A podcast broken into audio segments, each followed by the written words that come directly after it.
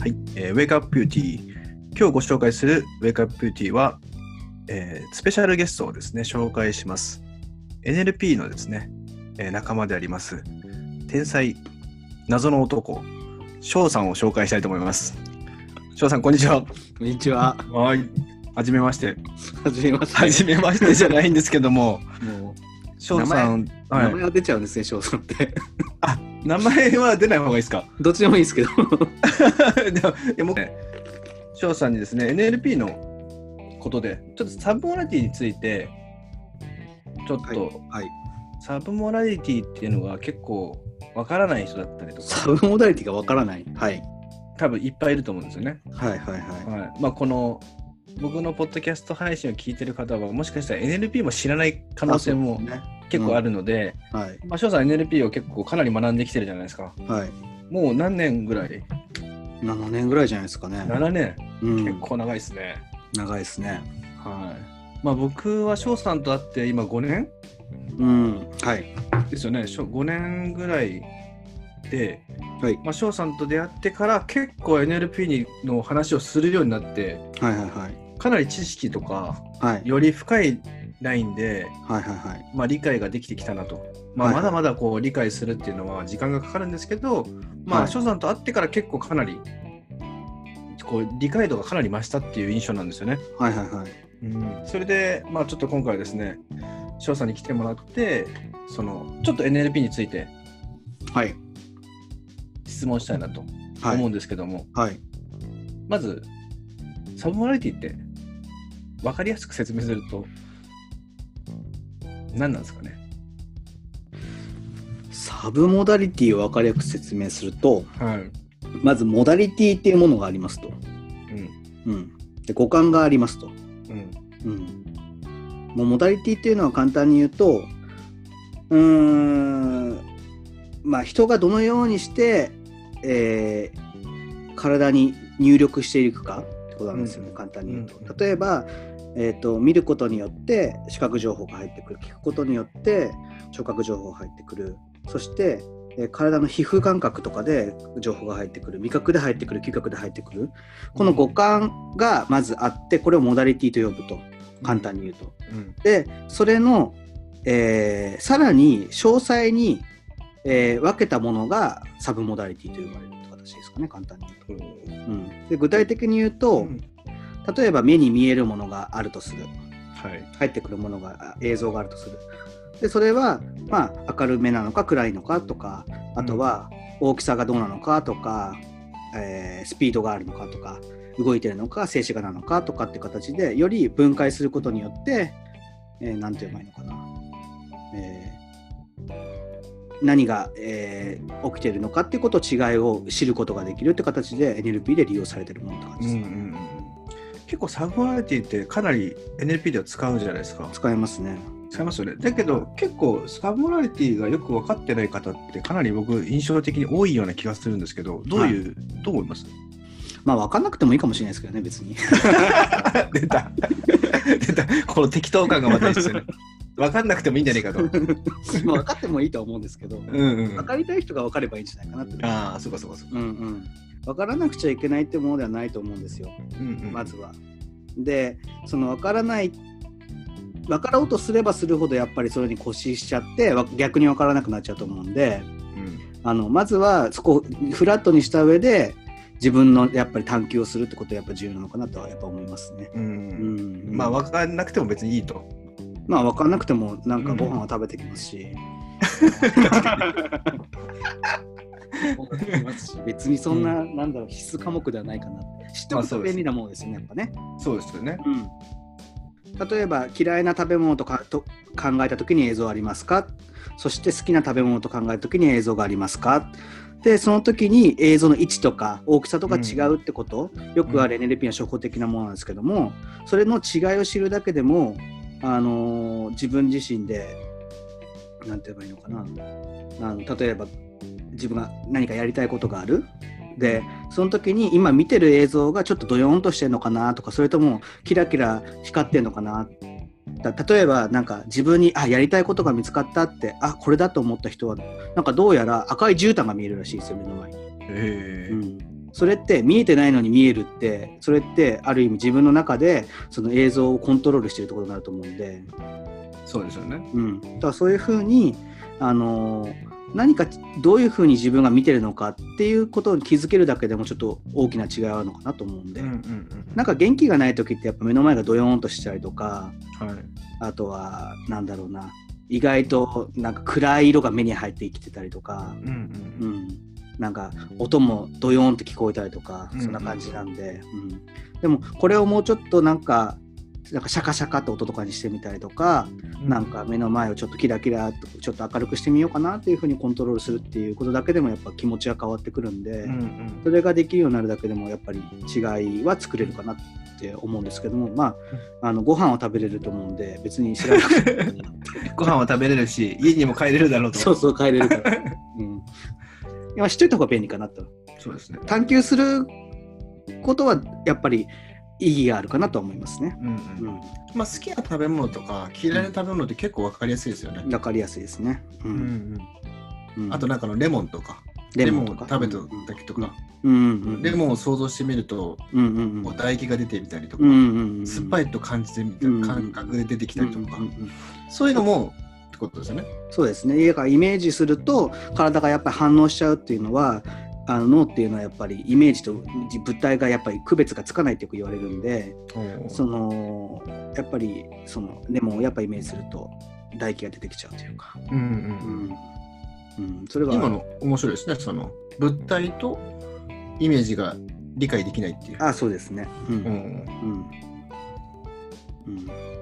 もう毎日あの梅干しずっと想像し続けれてればいいんですししし続けてればいいんですよ簡単に言うとだ から唾液しか出なくなるんでそしたらそうまあ、唾液唾液も出なくなるってことですね、それも。 それを取り越すと、それか脱水症状になる から確かに。あの本当に疑ってみればやってみるよって感じなんでうんうんうんでも何かしらやっぱりそのあのーいや実験してみたことあると思うんですよねレモンをイメージしてみるとかうんうん。うんうんそういうのは、うんだからイメージとやっぱりそのそのパフォーマンスやっぱ関係しますようね。んうんじゃあちょっともう一個質問してみたいんですけど豊かさのサブナリティの探求、うん豊かさのサボテンさんはいいうん、これどういう、きなり飛びましたね。はい、いきなり飛ばしてみたんですけどちょっと、うんまあ、今豊かさって結構言われるじゃないですか、うんはい、うん豊かさのサボモダリティの探求。うん、うん、例え探求するっていうのは結構面白いかもしれないですねばやっぱあると思いますね。やっぱその普段使ってる言葉がやっぱりやっぱ自分に影響を与えてると思うんで。うんうん、いや私はリッチになりたいんですっていう、うん私はお金持ちになりたいんです私はウェルスになりたいんです私は豊かになりたいんですって全然向かってここが変わっていくと思うんで、そうですねうん、確かに、まあ、色も形も出てくる人もイメージされるものっていうのが全然変わりますよねそこうは、んうんうんうんうんまあ、これがまあサブナリティという言われてるとそうですねまずは資格のはい、比較のそうですよね。うんうんうんううんん、なんか NLP の中でこのサブナリティをうん聞いた時に最初そのイメージが分かんないとかっていう人結構いるんですよね。うんまあ、特にこう NLP を知らない人とかでも、うんまあ、実際無意識では分かっていると思うんですけどうんなんかよく分からないですみたいな方がたまにいらっしゃるんですけど、うんそういう方に対してこうなんかアドバイスするとしたら何かあります ガールズパンツァーを見るってことですかどういうことですか アニメがあるんですよガールズパンツァーはいはい。戦車の戦車で戦う女の子たちが戦うアニメなんですけど、うんうんその戦車の中から見る映像と戦車を外から見る映像がうまく切り分けられてるんですよ。へえ。だから戦車内にになると戦車が見えないんですよね、自分が。はいはい。はけいどはいそれを遠くからその上から見ると戦車が見えてその中に自分がいるみたいな感じなんで、へうーん、だからえ、そなのん、なんでしたっけ、その名前が。ガールズパンツァーガールズパンサー。パンツァーパンツァー。ですね昔ちょっと流行ったアニメです、えー、え、それ日本のアニメですか日本のアニメですね、えー、知らないですね。うん、それでまあアソシエイトとデソシエイトは一番わかりやすいなって感じですかね確かに。うんそうですね。うん、っていうように見てる映像が普段自分はその自分の目から見てるのかそれともそういうふうに車体を見てるのかっていうのもサブモータリティですよ、ううんん。だから映像をどう知覚してるかっていう形なんで、はいはいはい。うん、それ、それが面白いで一つすね。一つの様子なんでで僕らやっぱりテレビとかもうアニメであったりとかドラマも見てるんであのー昔の例えば2000年前の人に例えばサブモダリティっていう言われても分かりにくいと思うんですよ見てるものは現実じゃないかって上から俯瞰してみるとかって難しかったりとかしたと思うんですけど、うんうん僕らはそのアニメであったりとかテレビとかそういうの見てるんであ俯瞰して物事見るってあ戦車でいうと車体上から見るんだなとかって分かりやうすいんんうですよんうんでちゃんと自分の目で見るっていうのはあ自分が見てるからその戦車ののその車内が見えててそこから敵が見えるみたいな感じで、うん。ほう。翔さん結構アニメでそういうのヒントもらったりしますよね、よく。そうですね、うんうん。分かりやす分かりやすいっていうのはあるあるかもしれないですね確かに。アニメって結構わかりやすいかも分しかれりなやいすいでですすね。ね、うん、うん映像がやっぱりあと臨場感があったりとか面白いアニメってやっぱそこのあのあちゃんと自分の目で見てるのか客観的上から見てるのかって切り分けてやったりとかしてしてるんで、うんうんそういうのはやっぱり自分が例えばやりたいことをうん。うん考えた時に、あれちょっとあいまいちいい映像になってないなっていう時はそういうアニメとかを思い出しするとあこういう画角とかそういうのああったなとかってそれを応用してちょっとコントロールすることができるというか、ほうん、う結構臨場感って結構キーワードかもしれないですね。そうですね。ううんん。うん自分がすごいやりたいこととか、うんなんかこう、より鮮明にうん、そうですね。うんリアリティを感じる、うんまあ、臨場感を感じるとか、うんうんうん、そうなってると、まあ、ゴールっていうのが分かりやすかったりとか。そうですね。うん。でその時にサブモダリティっていう概念を理解してるともうちょっと明るくしようかなとかちょっともうちょっと距離遠くにしようかなとかちょっと、あの大きさ変えようかな位置をこっちにしようかなって分かるようになると思うんでそういう時で便利ですね。あーそこは結構ポイントですね、うんその自分が見た映像を調節するってことですそよねれ。するとこですね自分に気持ちいいように、はいはい達成しや達成しやすくなるように。うんそっかそっか。より音を大きくしてみて、なんかこそううで、すねそうですね。うん臨場感を高めたりと高かめ、たりとか。うんその例えば、例えばそのステージの立ってて、うんなんかこう、拍手をしてるように見えるんだったら、その拍手の音をうんより出してみるとか、うんうんステージの色を明るくしてみて、うんうんスポットライト当ててみるとか、んそういったことを調節することによって、よりそのゴールがこうリアリリアルになるとか、そうですね。もっとより高くなるとか、そそうういっですた大きくなるみたいな。うんうんあーこれ結構使えそうですね。うん、だからあのご飯は食べれるか知らなくてもいいんですけど知っとくと便利っていうことで すよ。それちょいちょい入れてきますね。 今日、今日ちょいちょい入れてきますね。まあ知れって話ですけどね。そうですね。 翔さん結構話すとき、あのよよくちょいちょい入れてきますよね。うんいや知っといた方がいいですよ本当は。まあそうですね。まあ知らなくてもご飯は食べられますけ食べどるねけ。ど、まあ知っといた方が便利っちゃ便利ですよ。確かに。面白いな、本当。うんあと僕がよくやるのは本棚ですね。お本棚。うんえー自分の家の本棚ってやっぱりその、なんていうのかな自分の家の大きさもあると思うんでこのぐらいの本棚とかって感じあるじゃないですか。はい。うん、けどイメージの中の本棚っていくらでも大きくできたりするじゃないですか、はいはいはい。うん、例えばなんかなんていうんだ